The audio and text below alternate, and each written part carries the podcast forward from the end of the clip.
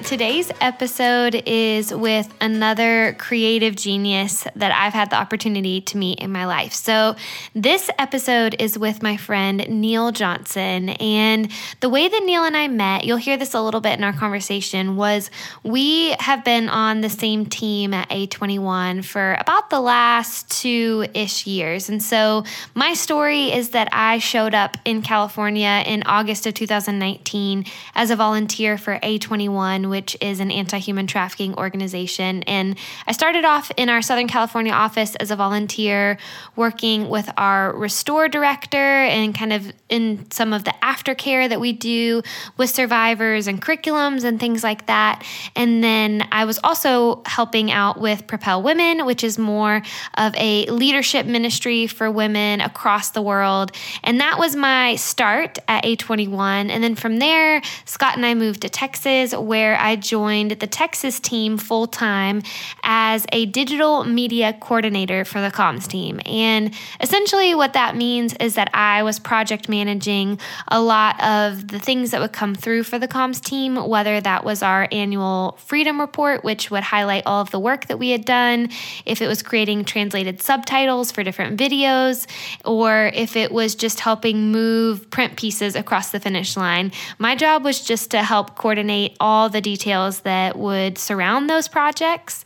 And Neil's job was as the creative genius behind them. So, in my couple of years being on the comms team with Neil, I got to see firsthand just how brilliant his mind is and just the way that he sees the world and even problems of injustice and solutions to those injustices and hope in the way that he tells stories it just absolutely blew my mind. And not only that but he and his wife Shannon became really dear friends to Scott and I so much so that when we left Texas that was really one of the harder things to transition from was getting to be in their life every day. And and at least on a weekly basis. And so you are going to hear Neil talk about just the way that he approaches storytelling, the way that he approaches content creation, the way that he navigates telling hard stories. And even if you're not necessarily the artistic or creative type, I think that you're going to find yourself so inspired by this conversation, as well as you're going to hear how so seamlessly Neil slips into telling his own stories in such a beautiful way. And so I am just so excited again, as always, for you guys to get to know someone that I cherish and that I admire and that inspires me to tell my own stories in a really compelling way. So here is my brilliant friend, Neil Johnson. Okay, Neil, you are one of the most creative people I know. I have written that, I have said that. Let it be known that I think that that is true. Did that always, was that always a part of your life? Like, when did you know that you were creative and that telling stories was going to be a part of your lifestyle?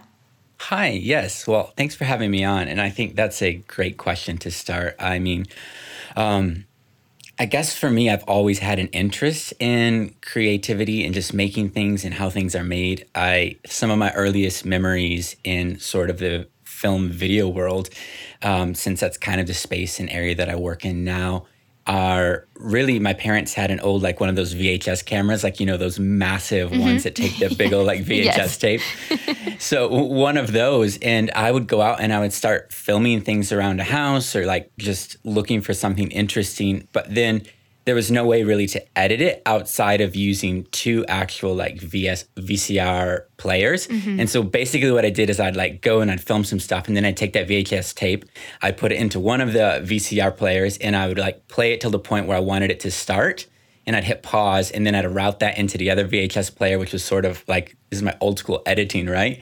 That um, is nuts. I cannot believe that you were doing editing on VHS. yeah. So just like hit record, hit play um, at the same time, like play the clip out as long as I wanted it to be, hit pause, fast forward to the next part, and literally like, so I guess you could say I've been editing since VHS, but uh, um, after that, I kind of went straight into um, sort of the digital age and, you know, had a little point and shoot camera that shot in like 360p, which is like terrible quality. But it was enough to start making like home videos and, you know, messing around. Like one of my first clips, I think it was called Stunts 101. And essentially, we just did a bunch of stuff in reverse. So we'd jump off a wall backwards and then we'd reverse it so it looks like we can jump super tall or super high and uh, just fun things like that. So I don't know. It's always been a, a like a passion. It's been something that I've just always enjoyed. And um, I guess I get paid to do it now, which is the best part. Yeah, I mean, that is pretty wild that your editing started in the VHS days because I think we all kind of took our try at like creation, content creation, and video editing with like um, it was called like Picnic, and we had like those tiny little digital cameras and everything like that. But it's cool that your story even predates that. And if I remember correctly, you grew up in the Dominican. Were you there most of your childhood, or just off and on? Like, where were you at when you were doing some of these projects? Yeah, absolutely. And I, well, that's a great question because when people ask me where I'm from, it's always like, well, there's a short answer of like where I live now, and then mm-hmm. like the longer answer of where I come from. But essentially, my parents are missionaries. So I was born in Guatemala, um, was there until I was three years old. Then they moved to the Dominican Republic, which is where I spent the majority of my, you know, childhood. However, as a missionary family, we did a ton of travel. And so I can't remember if it's seven or eight years, but seven or eight years in a row, every year on my birthday, I was in a different country. Wow. Um, so definitely got a taste for travel and, you know, kind of always being somewhere different all of the time. And so I think that's a lot of where like some of my fascination began with um, people's stories and the world that we live in simply because I was exposed to so much of it at such an early age. So I spent uh, most of my life in the Dominican Republic, but my parents are actually from Michigan and Indiana. And so we'd come back to the States for maybe like a month out of the year to raise support and visit family and friends and kind of all of that. But uh, my childhood and yeah, all of the, the creating these videos and stuff happened mostly in the Dominican Republic. Wow. Yeah, I know that, yeah, your history and kind of if you were like tracked in your life of all the places you've been is all around the world. And then even in recent years, I know that you've gotten to do a lot of work in different areas and with different teams, which we'll get into in a little bit. But I know that you mentioned even with creating content, you do that, you are paid to do that now. What does that mean for you in your life, for Neil Johnson, like on a weekly, monthly, yearly basis? Where are you creating content? Who is it for? How does that happen? Yeah, um, I guess the background to that question would be uh, I actually I wanted to do film school, and I it was when I watched Lord of the Rings, and I don't know if you've seen the oh, extended yeah. edition, but there's like all of these DVDs of the making of, and it was ever since I watched those that I was just I was fascinated by the worlds and the stories and what you were able to do, and so I had the pull to it, but I also felt like I wanted to do like some sort of Bible college or something kind of in the Christian side of it. And one of my friends told me about uh, Hillsong College mm-hmm. and how they have this program where you can go and learn film and media and also there's like this theology and you know doctrine courses and that kind of thing. And so i was like oh this is perfect. It's in australia. I'm in. And so when i went there uh, part of my internship with the church was telling stories for the weekend testimonies. Um, and it was basically, you know, it's a two minute clip about someone who, you know, something happened in their life and uh, it's, you know, shining a light on a campaign like uh, Stuff the Bus, which is like the Christmas initiatives or, you know, whatever it was. And so um, I was really drawn to that kind of storytelling in which it was all about people and really felt a pull to the documentary side of things. And so, you know, fast forward all these years, I think I've really found my niche in that it's cause based storytelling. It's, um, I mean, I tried like some commercial stuff here and there, but I just, I didn't want to wake up in the morning and go to work when it was like, you know, for a product or a brand. I just felt like there was no meaning. But when it was always connected to a cause or someone doing something to help other people, I found myself highly motivated yeah. and I found myself passionate about, you know, getting involved. And so um, today that looks like uh, mostly A21. Mm-hmm. Um, I help with a lot of the film side of thing, the storytelling, and ultimately, I guess the way I see it is that not everyone has the opportunity to, you know, jump on a plane and go to the other side of the world and right, see firsthand right. what's happening on the front lines. But I can kind of be that in between who I, you know, fly somewhere, I capture the story, I learn about what's happening, I try and tell it in a way that that is makes sense and that people can connect with what's going on and understand the work. But ultimately at the end of the day, it really is about providing information and providing um, people with the understanding of look there's there's a real problem in this world like with A21 it's obviously um, anti-human trafficking mm-hmm. and so human trafficking is a massive issue globally and i know on some of your episodes you're going to be yep. talking about this more and have been talking about it and so it really is kind of helping people understand well how does trafficking work um, what is it that someone like you or I could actually do about it? I mean, it seems so overwhelming often when you, you talk about the numbers and the stats and in whatever angle that you look at it from. But I think for me, it's really kind of helping people meet the one mm. that it impacts. And at A21, we always talk about, you know, our work is focused on the one. And I think that's true on many levels. And I guess I I found myself very drawn to the nonprofit space and very drawn to causes because I can fully get behind the work that's being done. And it feels like, in some small way, I'm able to contribute more than, say, if I was just to donate or just to, you know, volunteer. It feels like this is kind of my niche of I'm able to connect um, a larger audience with the work that's being done so that more impact and more change can happen. Yeah. I mean, and like I mentioned in the intro, I met you through working together on the A21 comms team. And so I had the project management side of it of just helping put the pieces together so that we could create whatever the content or the project was. And then you and your team and a lot of the incredible contractors I got to know very minimally, but loved, loved, loved through that role were the ones who were actually putting the photos and the images and and the B roll and the sound and all of these things together to create these stories. And like you said, we work for A21, and that is a very hope filled organization, but it is looking at the face of a really difficult problem and a very heartbreaking reality. So when it comes to portraying difficult narratives like those involving human trafficking, how do you and your team create content that is hopeful in the midst of the hard? Like, how do you tiptoe? Toe the line to stay authentic to the reality and to help people see the perspective of what's really happening, but uh, to say that there is hope and that we're creating these narratives so that people can understand that there can be a tipping point. How do you navigate that?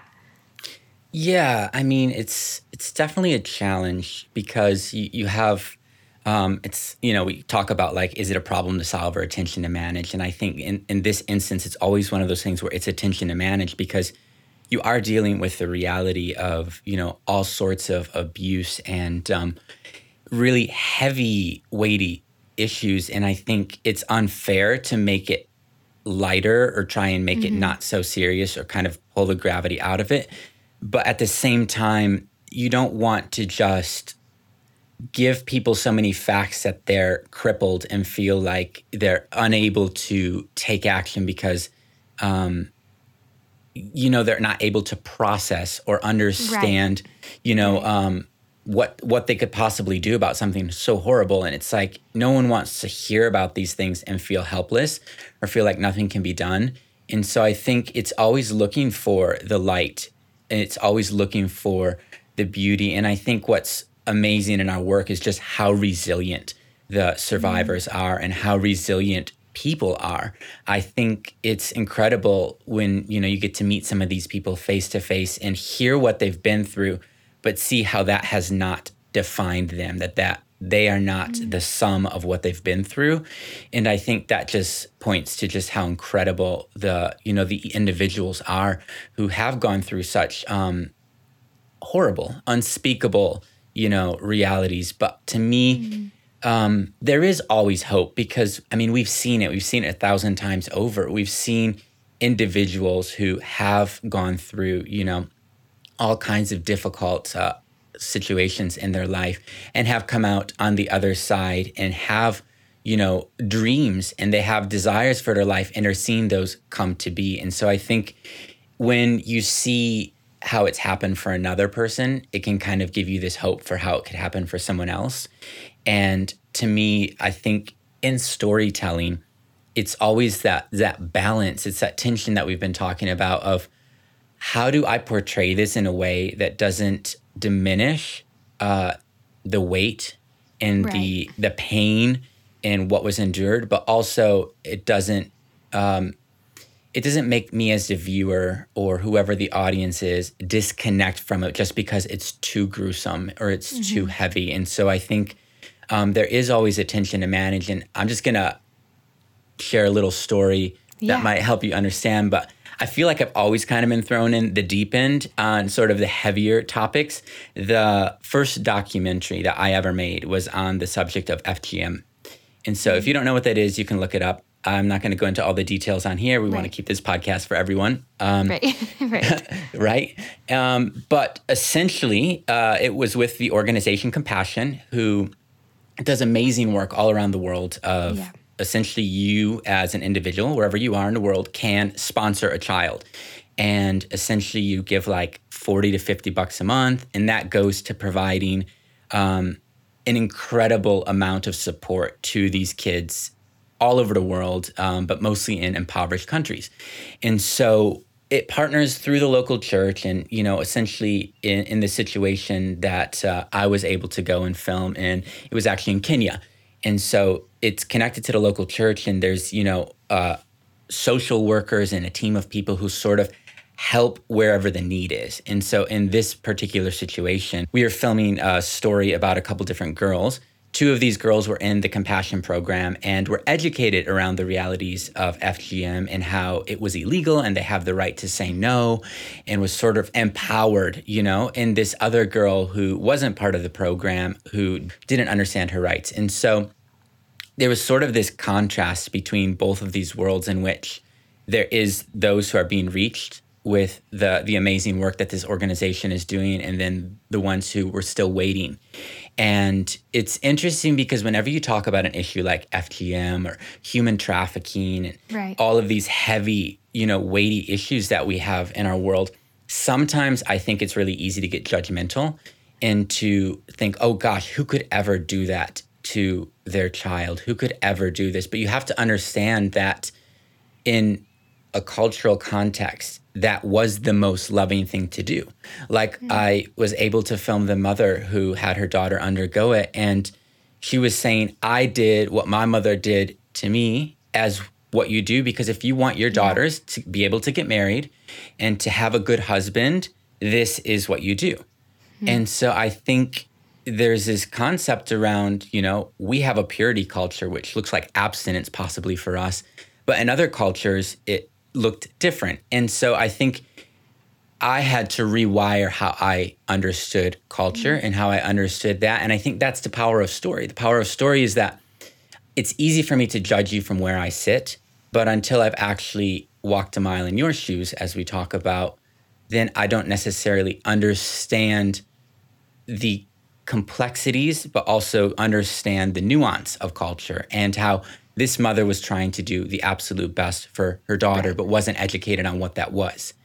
And so I think storytelling can play a part in educating people, but it's also playing a part in, you know, sort of a holistic transformation through sponsorship and seeing, you know, this girl who, you know, we filmed her story later get sponsored and just a transformation that, you know, came about for her was really was really moving. It was really special. But I think we can't shy away from the difficult conversations. I think um, we owe it to our shared humanity to open up and to to be honest but it doesn't mean that it's an easy conversation. It doesn't mean it's an easy topic to talk about. I was like here i'm this you know 20 something young dude who's uh, been thrown into the deep end here on directing and now i have to figure out how to shape a story in a way that is going to be played at a women's conference that doesn't desensitize um, the issue but also portrays it in a way that is really positive and can bring about transformation. I think that's the goal. And that was a really long way to try and answer your question, but no, maybe there's something in there.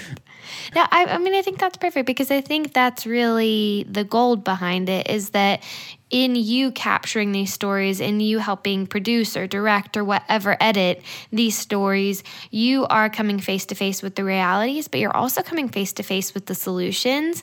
And by seeing both of those things, it is inspiring you as your own self, as your own human.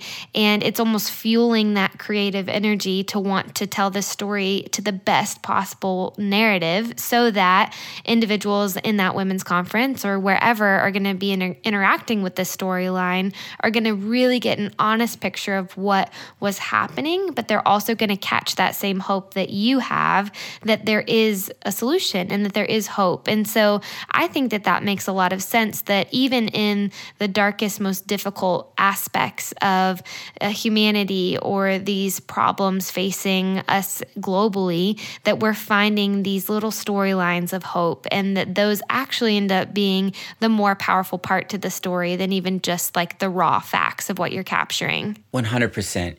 And I think the context that helps me understand that is understanding life through people's perspective. I think one of the books that I read early on in my filmmaking, you know, storytelling education was a book called The Situation and the Story. And essentially, if you break it down in its simplest form, it's the situation is what happened. It's the facts. Mm-hmm. It's X happened, then Y.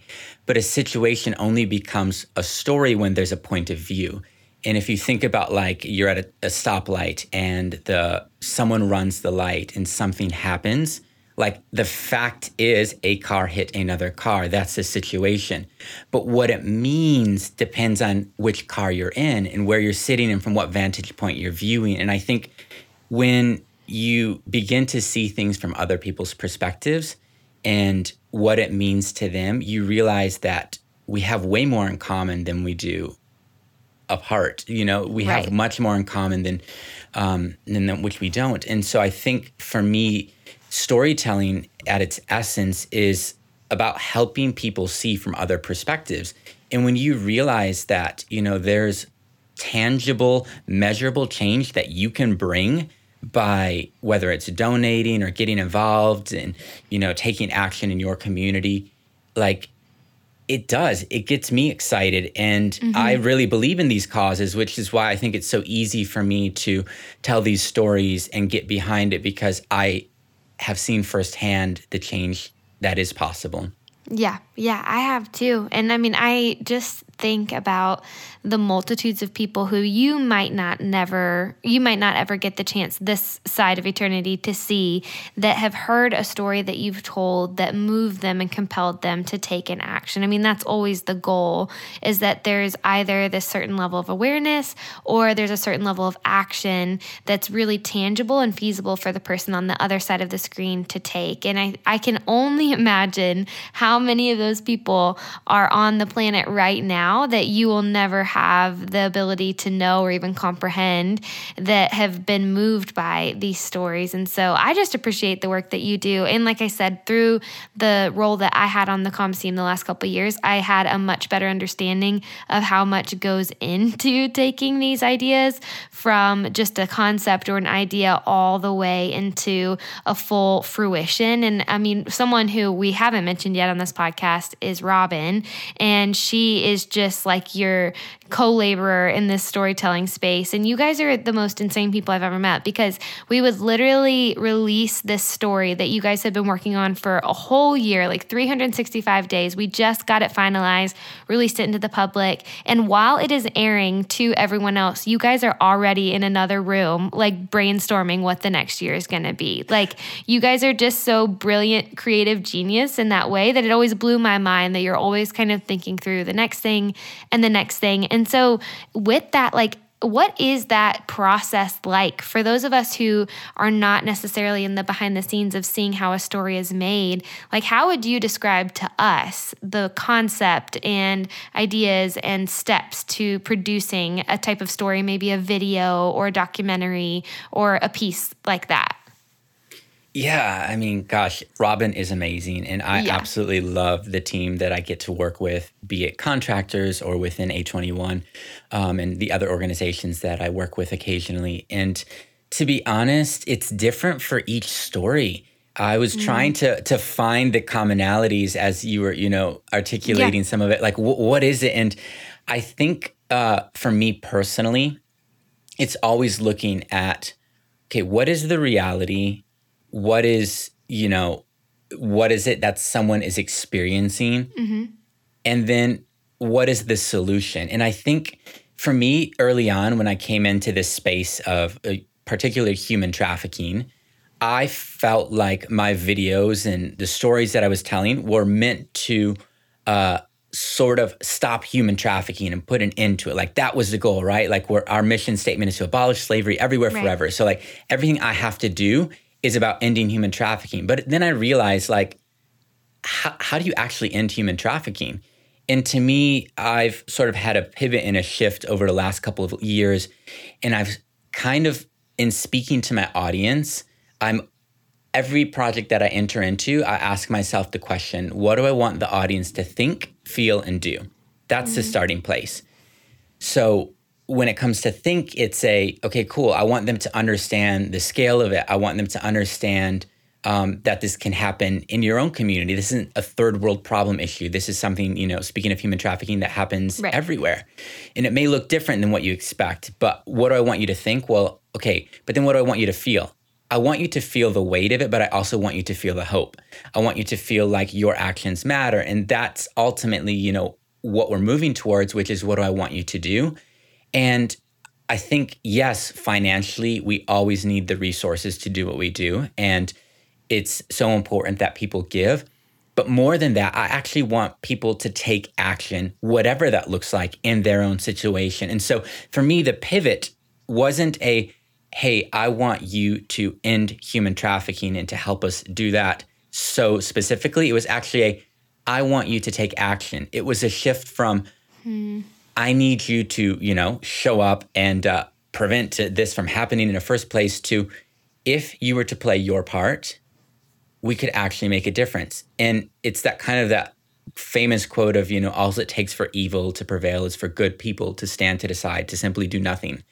And so I realized more recently that anytime I'm working with a nonprofit, the problem isn't uh, dirty water, the problem isn't human trafficking, the problem isn't poverty in and of itself. The problem is actually your inaction. It's the fact that you're allowing it to continue when there's enough resource on the planet for everyone to be fed, for everyone to have access to clean water, for no one to be exploited for their bodies or labor. It's a matter of distribution, it's a matter of rights, it's a matter of, you know, we have enough resource. We have the ability to allow people opportunities to to work and to dream and to live their best lives, but there's certain things that are getting in the way. And that's what we call an injustice right? And so i think when we're speaking of you know human trafficking and uh, bringing about transformation it really comes back to how is the actions of you of individuals like you and me going to make a difference and how can we mobilize people to actually get involved whether it's walk for freedom whether it's hosting the broadcast and helping educate people in your community around the realities of human trafficking and how to stay safe online or whatever it might be um, it's really important that we understand that inaction is the problem and your action is actually the solution. That's what we've seen time and time again. I mean, come on, let's just call it a wrap. Let's just play that over and over. Like that's like literally the essence for why you and I and a lot of our team and the even the activists, the people who aren't on our full time team, do what they do. And yeah, I don't think I could have said it any better. And I just appreciate the way that you're helping us understand what the definition of injustice is and how the work that you and your team are doing specifically is, in in essence, trying to combat that inactivity in as much as it is trying to eliminate the injustice. So, yeah, I mean, I don't think I could have said it any better than that. That was perfect. You're very kind.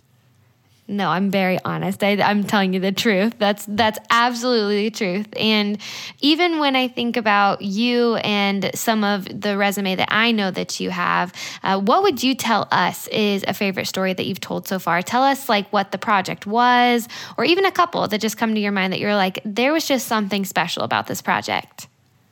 Gosh, there's there's so many honestly that I I feel like every story every individual has a story and every mm-hmm. story deserves to be heard. And I find people incredibly interesting. I can sit and listen to people's stories for hours um, simply because I think human life, like, I think life is interesting. I think people's ability to how they see life um, is fascinating, their own experiences, um, morality. Like, there's so many worldviews out there that I'm fascinated by. I think reality is often much stranger than fiction. And there's things that happen that to me, I look back and, and I say, did that really happen? Is this yeah. like even possible? Is this yeah, the world totally. we live in? Yes. Um, but some of my favorite stories, man, there's a few that come to mind, but I think in order to honor where I've come from, there's one in particular that jumps out, and it's the story of a guy named Michael. And um, he's sort of a, family friend. Like he he's kind of like my adopted uncle, if you will. He's about the age of my dad, and um, grew up growing up in the Dominican Republic. He would come down for a week and you know do some mission stuff and hang out, and sort of knew my family through friends. And so I, as you know.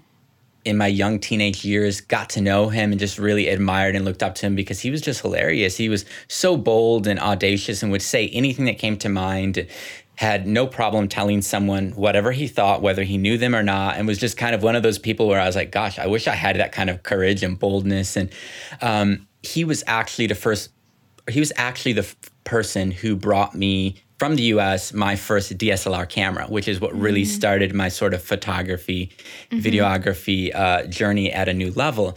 And so a lot of it began when he brought that camera down to the Dominican and I started, you know, taking photos and making little videos. And it just was sort of the beginning of my career at a whole nother level. And I sold my drum set to be able to afford it. And so I left my music career behind and said, I will be a filmmaker and a photographer and I'm going to chase stories the rest of my life. And here we are. Um, however, it was fast forward, gosh, I went to Australia. I'd been working for many years. Um, for Hillsong and then had felt like my time was coming to an end, decided to go freelance. And in between um, finishing up my time at Hillsong Channel, I sort of had this lull where I was like, okay, um, I don't have any work. What am I doing? And um, it was at that point where um, I heard that Michael was actually diagnosed with stage four cancer. Oh, wow. And um, it was really hard because, I mean, he's someone that I've cared for and, you know, loved as family for, for many years. And uh, the doctors had given him, you know, a couple months to live essentially. Mm-hmm. And so I reached out and said, hey, man, well, you want to do one more trip to the DR? And uh, I haven't been there in a while, and we can go see my family and kind of see, you know, revisit and have, you know, walk down memory lane, kind of see some of the people and places that meant a lot to us while I was growing up and that he sort of shared in common with. And so I wanted to document this though. And so my initial thought was, gosh, I need to get like a red camera and mm-hmm. I need to mm-hmm. have this massive, you know, setup and I got to do it really proper and I'm going to do a whole documentary and kind of make it epic. And then I just felt like the Lord was brought the story of Gideon to mind. And it's, it's this idea, if you're not familiar with the story, is that less of the right thing or less of the right people is actually more. Yeah. And so it went from, you know, this army of yet 10,000 plus people to an army of 300 people. And they were able to accomplish with those 300 people um, more than potentially the army of 10,000 because they were already outnumbered.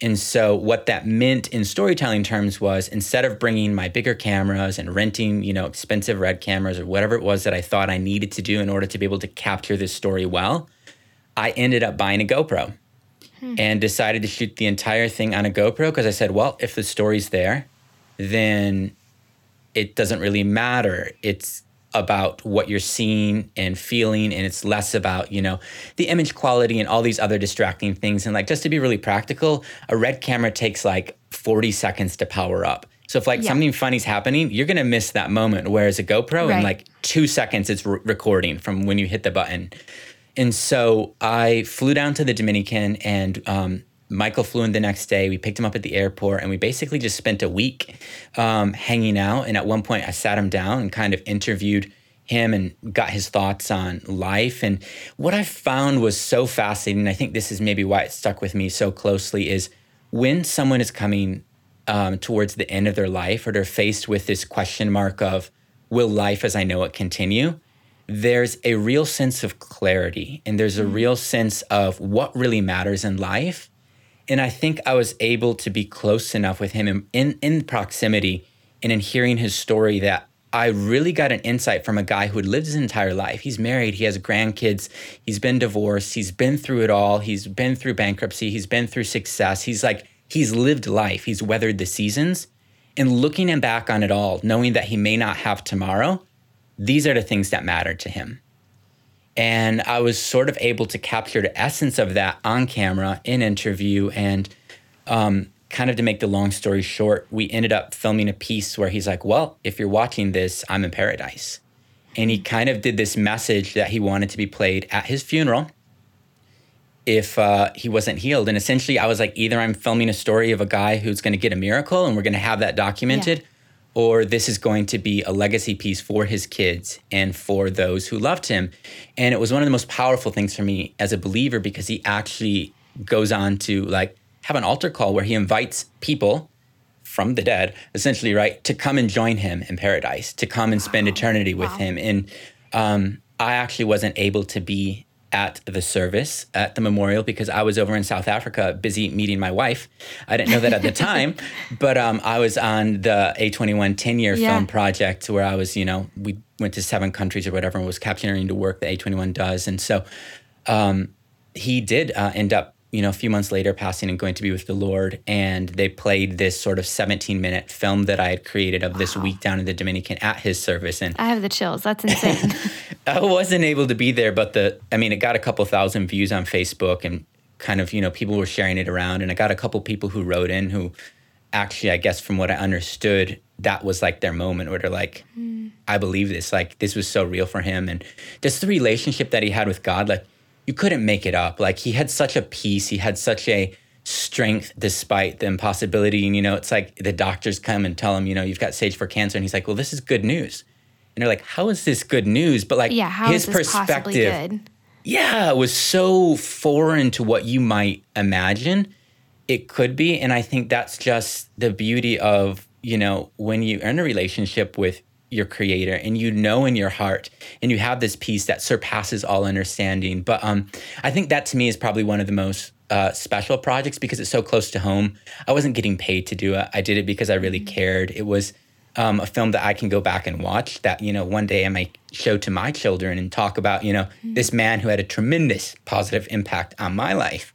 And like i get emotional just thinking about it but like it's really special to be able to capture a moment of someone's life, someone's story, and to tell it in a way that maybe someone who's never met him could meet an aspect of him and see an aspect of life or understand something about the meaning and purpose of life um, in a greater way. And I think that to me is kind of my contribution to the world as an artist to be able to give people not just a sense of myself, because obviously we always put ourselves into the stories we tell, but really to put a light on all of these incredible stories of people who are out there living their lives, but may never have an article written about them, may never be on the Nikki Dutton Moore podcast, you know? yeah.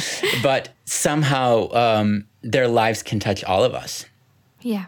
Yeah. I mean, I think that's just profound and beautiful. And I can understand what kind of an honor that is. And I can kind of comprehend that on a very small level because even though I haven't been able to tell that uh, chapter in someone's story, I heard someone reference like the end of your life is the evening of your life. And I just think that's really beautiful. And there is, like mm. you said, mm-hmm. there's just a certain kind of clarity that happens there.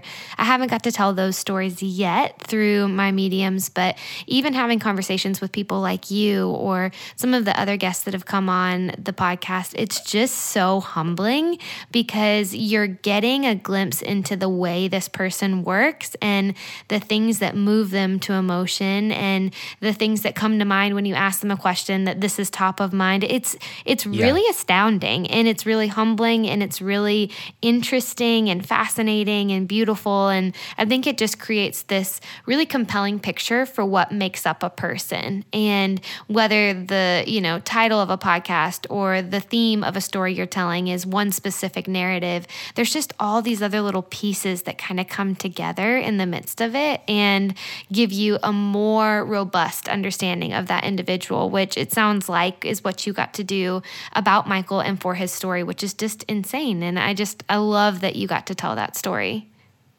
Yeah, it was really special. And we actually recorded a couple of clips. He did a personal message for, you know, his mm. uh, ex wife and different grandkids and stuff. And I actually waited wow. for one year to send it to them.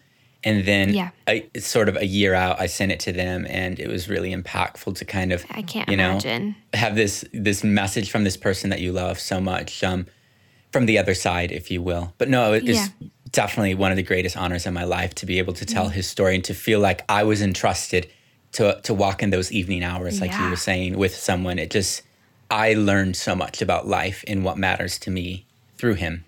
Hmm.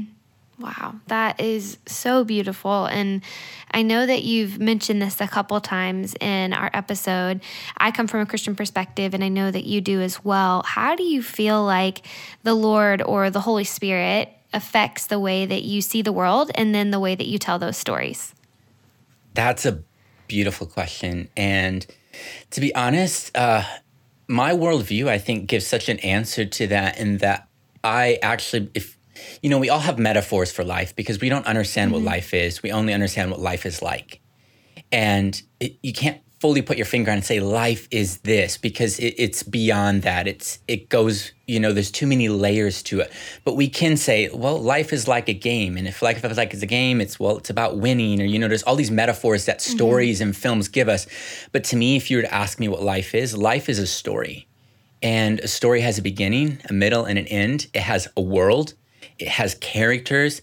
And it's built around conflict and it's interesting it's interesting because when you look at like the hero's journey which is essentially you know this idea of a story arc that we see throughout all of you know our stories individually but also mm-hmm. in the tales we tell um, there's this idea of you know there's an interesting beginning an unexpected middle and a satisfying end and we're wired to all want that in life and i think in my worldview there's a story, and that story is actually one of a creator who created a creation, you know, the world that we live in and the people in it.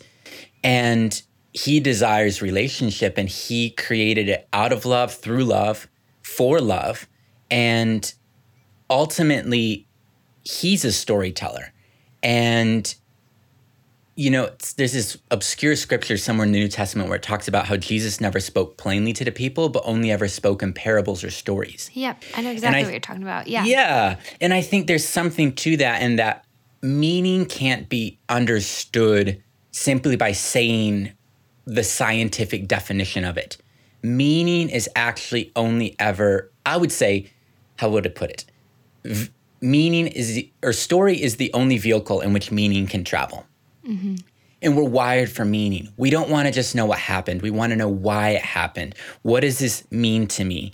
Um, why is this important? What is the purpose? And so ultimately, like, I believe that purpose is only ever found in the mind of the creator. You don't understand the purpose of a baseball bat. Like, if I was to go and create a baseball bat and, um, I, you know, all of the aerodynamics and the curvature is perfectly created so that it can swing through the air and hit the ball for maximum impact, right? But if I show up in some cannibalistic tribe on the other side of the world and bring this bat and I don't tell them the purpose, they're going to find a very different purpose for that bat. Right. Right. Right. So to me, it's always about what is it that was the purpose in the creator's mind? What was the original intent? And I think there's an original intent and original purpose for the world that we live in, but also the stories we tell. So for me, when it comes to partnering with the Holy Spirit and um, the stories that he tells, I feel like it's one and the same. It's like we're living in his story, it's history, right? But at the same time, he allows us to be players in his world. He allows us to be characters in his world. But honestly, there's been so many stories. Uh, one that comes to mind, I it was actually for the A21 Global broadcast last year.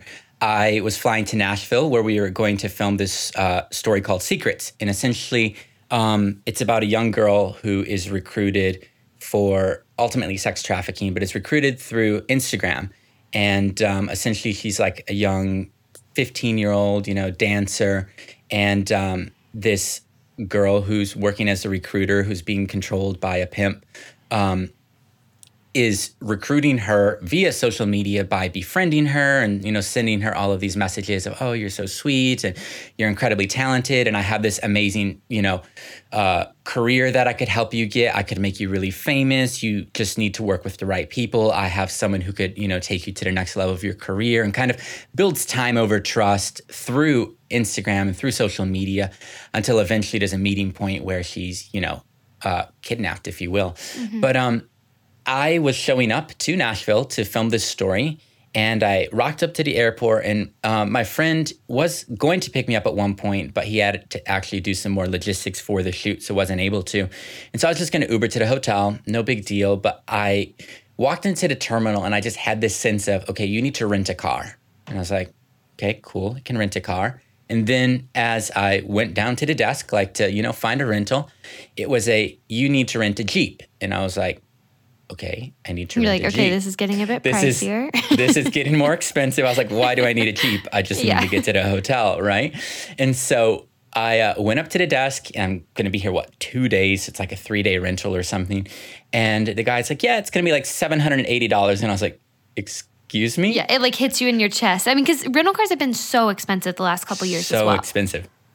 Yeah. So I'm like, okay, I'm definitely making this up. This, why would I need a Jeep? This is so over the top and i'm not going to build this to a21 like this is my personal you know expense. Um, so i was like okay cool um, fine let's uh, let's do it. And so i rented the jeep and i mean it was fun to drive but i couldn't get this out of my head. Did i just spend $800 to have a jeep that's going to get me you know to my hotel and back? yeah from point a to b that's it. But had this sense that that's what i needed to do. So fast forward uh, I show up to the Jeep and it's bright orange. I mean, like orangish red, like so orange, like incredibly orange. And I was like, okay, cool. Like it's a cool Jeep too. And it's very bright. Great. I'm more of like anyone who knows anything about me being like production and behind the scenes, I'm usually like more of the blacks and grays yeah. kind of guy, right? Oh, 100%. Yeah.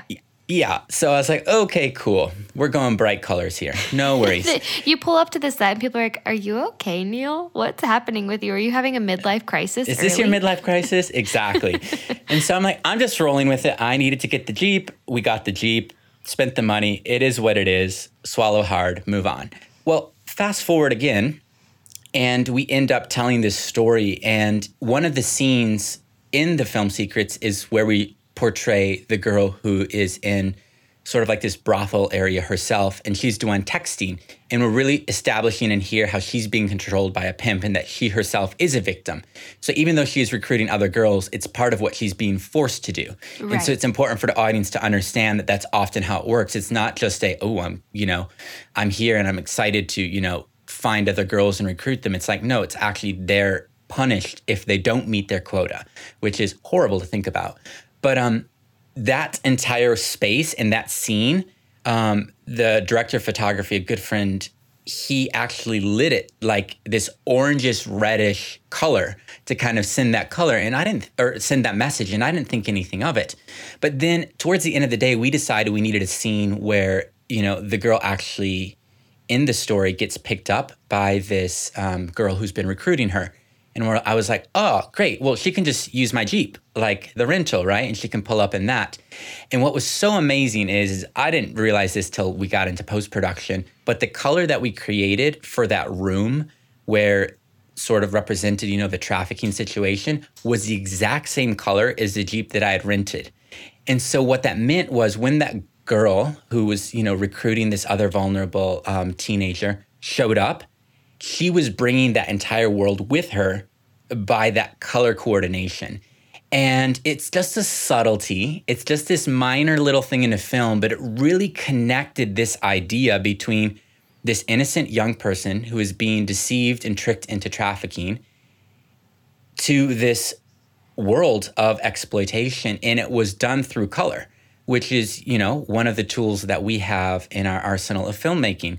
And so I looked back on that and I was like, wow, like, okay, cool. I wrote this story, I directed it and all, but I'm not that good and I'm not that smart to be yeah. able to envision and see this. But it was one of those moments where it was like, I just had to partner with what the Lord was doing. And sure, I spent some money, but I would happily spend that money again because mm-hmm. at the end of the day, it told the story in such a powerful way that uh, I completely would have missed if it wasn't for the help that He gave me.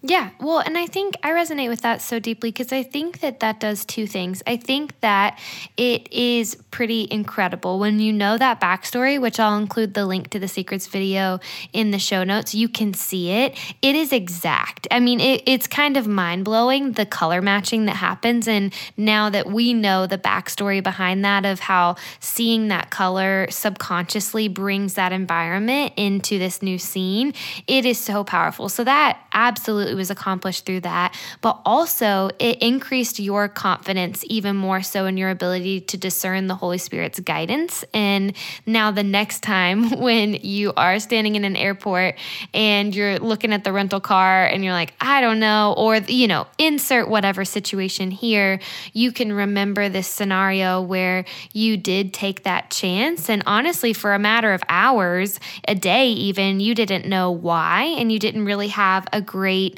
uh, explanation for that. But then ultimately, you saw how the Lord was able to use that. So it did both things. It was more compelling and powerful to have this very seemingly insignificant aspect to the story, the car color at this end scene, to pull up and to match that environment. That was powerful. But it's also powerful you for you personally to be able to remember that as um, kind of a mile marker that, like, yeah, the Lord showed up, and maybe I should just tune in just a little bit more and be open to saying yes to things, even if I don't know the full picture at the end. Yeah. And I love your articulation of that because, you know, it was a risk. Was I going to spend the money? Was I, you know, it, it seemed illogical. And I think sometimes that is the, the journey of faith, and that it doesn't always make sense in the moment. It's why we call it faith. And mm-hmm. I think to me, one of the best ways that I've understood it is I always want to see, I always want to know. But uh, by definition, once you see it, it's too late for faith. Right. Right. And I think that that's one of those things where it's like people say those things that it's like faith is spelled R I S K, risk, you know, whatever. Mm. And it's mm-hmm. like, okay, cool, that's a little cheesy, but there's also a layer of truth to it in that yeah there's never been a time where something's I've done something that has some sort of significant moment that comes later that didn't require me to feel a bit like an idiot for a while, yeah. to feel incredibly foolish and be like, what the heck did you do? Like me and my wife, like I'm trying we're trying to be responsible with funds. Like I, mm-hmm. I mean, like mm-hmm. I watch Dave Ramsey on Instagram. Like I know I shouldn't be doing this.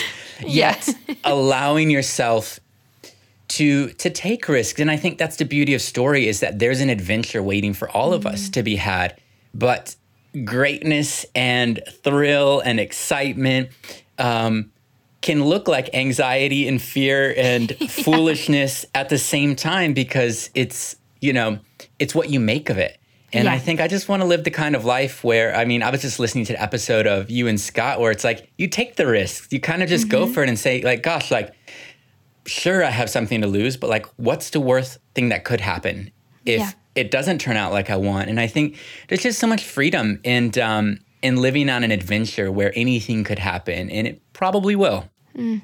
Well, I love that. And I mean, I think that just kind of summarizes this whole conversation of us getting to know you as an individual, the mediums and the storytelling and the art that you produce. And then you even gave a little shout out to one of our favorite people. I say our because she's mine and yours, your beautiful wife, Shannon, who I know is listening to this and will be like the number one fan. But I think that, yeah, I think that that just summarizes well all the things that you've shared so far. And I just appreciate you taking the time time to kind of oh, pull back the curtain on the production world, like we talked about before we hit record. You are someone who normally is on the backside of these productions. You're mixing the audio, you're, you know, pitching Very concepts. comfortable behind the camera, yes.